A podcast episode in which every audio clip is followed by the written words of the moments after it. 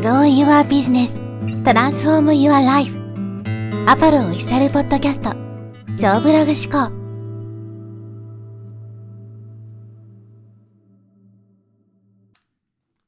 はい、えーこんにちは、ポロです。今日はですね、トリアージは罪かというテーマでお話していきます。このトリアージというのは、まあ、事故とか災害現場にね、こう救命活動に当たる人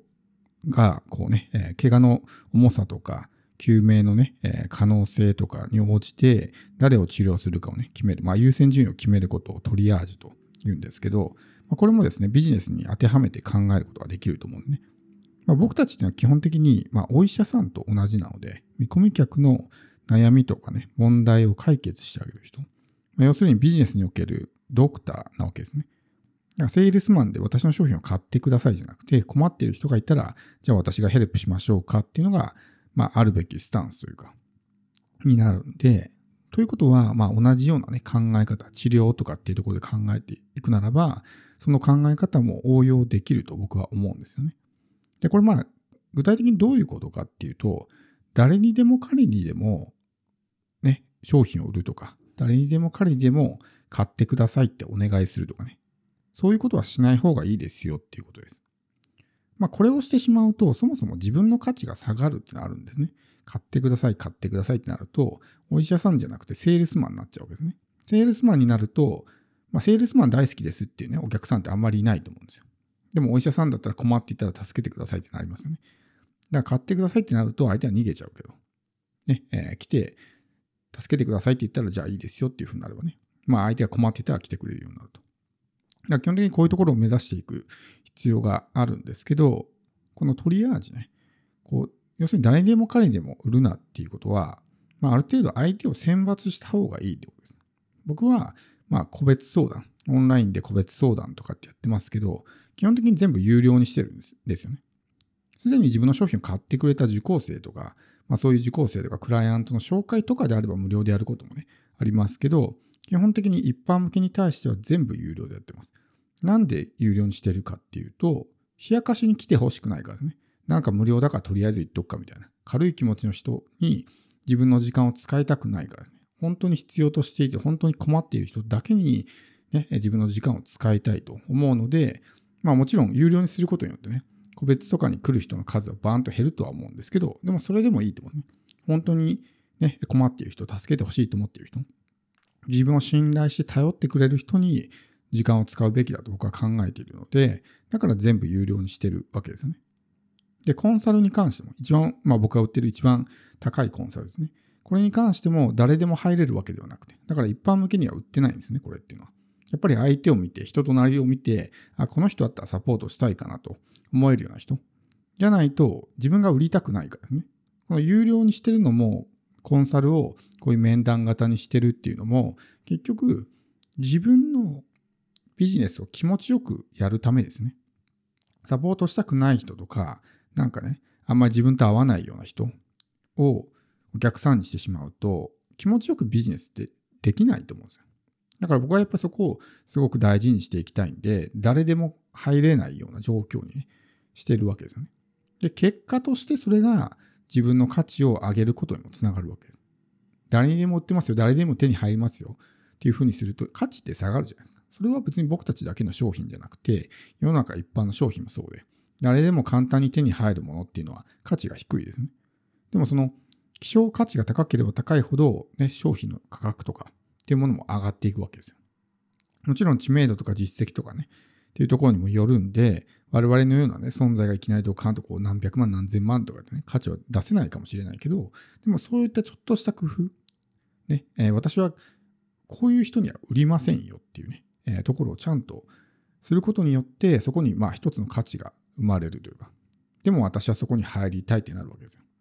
誰でも買えますよって言ったら、じゃあいつでもいいかなとかってね、なっちゃうわけだから。でそういうまあビジネス的な意図も当然出てくるわけですけど、何よりもやっぱり自分が気持ちよくね、ビジネスをできるようになるっていうのがすごく大きいと思うんですよ。で、このまあ、困っている人がいたらね、助けてあげるべきじゃないのって、まあ日本人のね、道徳観から言うと、やっぱりそういうふうに考える人も多いと思うんですよ。困っている人がいたら助けてあげましょうっていうのはね、子供の頃から、まあ大人たちにね、教わってきたんで、まあ、すごくいいことだと思うんですよね。ただ、ビジネスに関して言えばですね、そこはやっぱりしっかりと見極めるべきだと思うんですよ。世の中すべての人がお客さんではないし、ね、お金を払ってない人にまで自分をね、時間とか労力とかを使って本当に助けてあげるべきなのか。だから日本の人的な価値観だとお客様は神様で全て偉いんだっていうふうになるわけですけど、まあビジネスって基本的に取引なわけですね。商品と、まあ、そのお金とのね、価値の交換みたいな。だからその売り手側が、あ、この人に売りたくないなと思ったら別に売らなくてもいいわけですよ。それはそのコンビニとかね、スーパーとかでもそうだし、もうクレームばっかりでね、店にこう被害を及ぼすような人であれば、むしろ来ないでください、買わないでくださいって、ね、言ってもいいと思うんですね。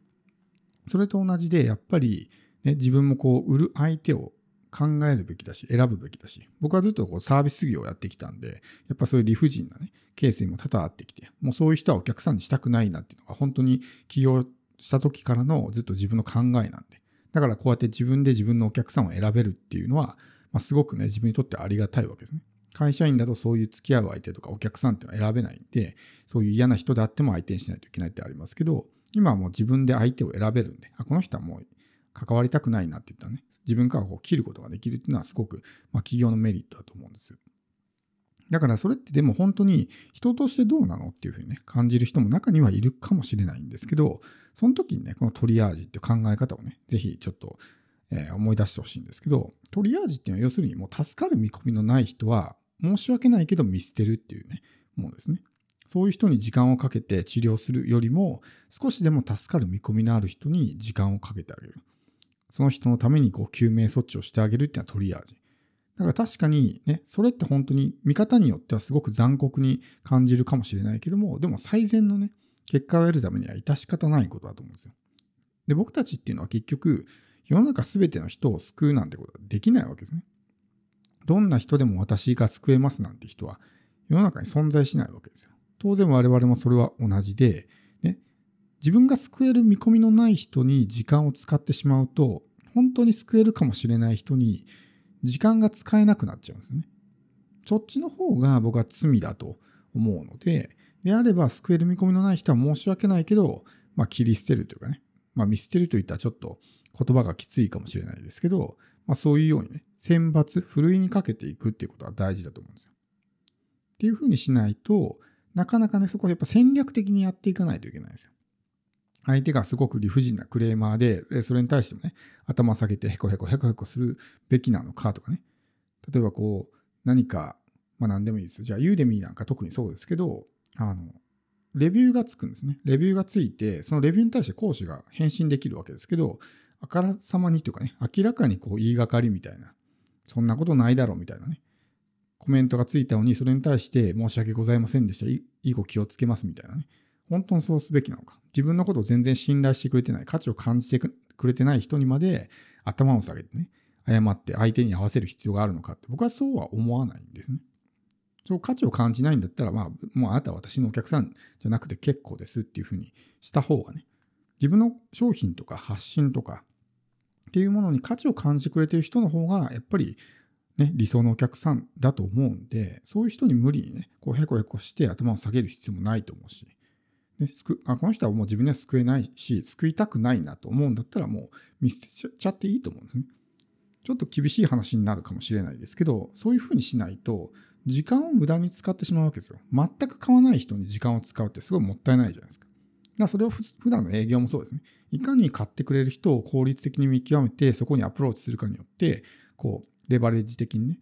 効果が最大化する、成果が大きくなっていくわけですけど、一切買わない人にね、大量の時間を使っていっても、それはって時間の無駄になるわけじゃないですか。であれば、まず最初に、ね、えー、この人買いそうだなみたいな人を的確に見極めて、その人に、まあ、セールスをかける。だから、できるセールスマンっていうのは、それが上手だと思うんですね。この人買いそうだなとかね、この会社買いそうだなっていうのを上手に見極めて、そこに注力するから、ね、同じような、えー、スキルとかを持っていてもね、成果が大きくなったりとかするわけです。だからそれと同じなので、買わない人に時間を使わないっていうことがすごく大事になってくると思うんで、そのためにもやっぱりね、あ、この人はっていう時は、ちょっと申し訳ないけど切り捨てさせてもらうという考え方も、ね、していくとすごくね、いいかなと思います。僕はそのやり方をずっと貫いてきて、まあ、なんとかね、やってこれたというか、まあ、うまくいった方だとは思うので、もしね、そういうなんか困ってる、ね、今何か壁にぶち当たってる人がいたら、そういう考え方をね、持つのもいいんじゃないかなと思います。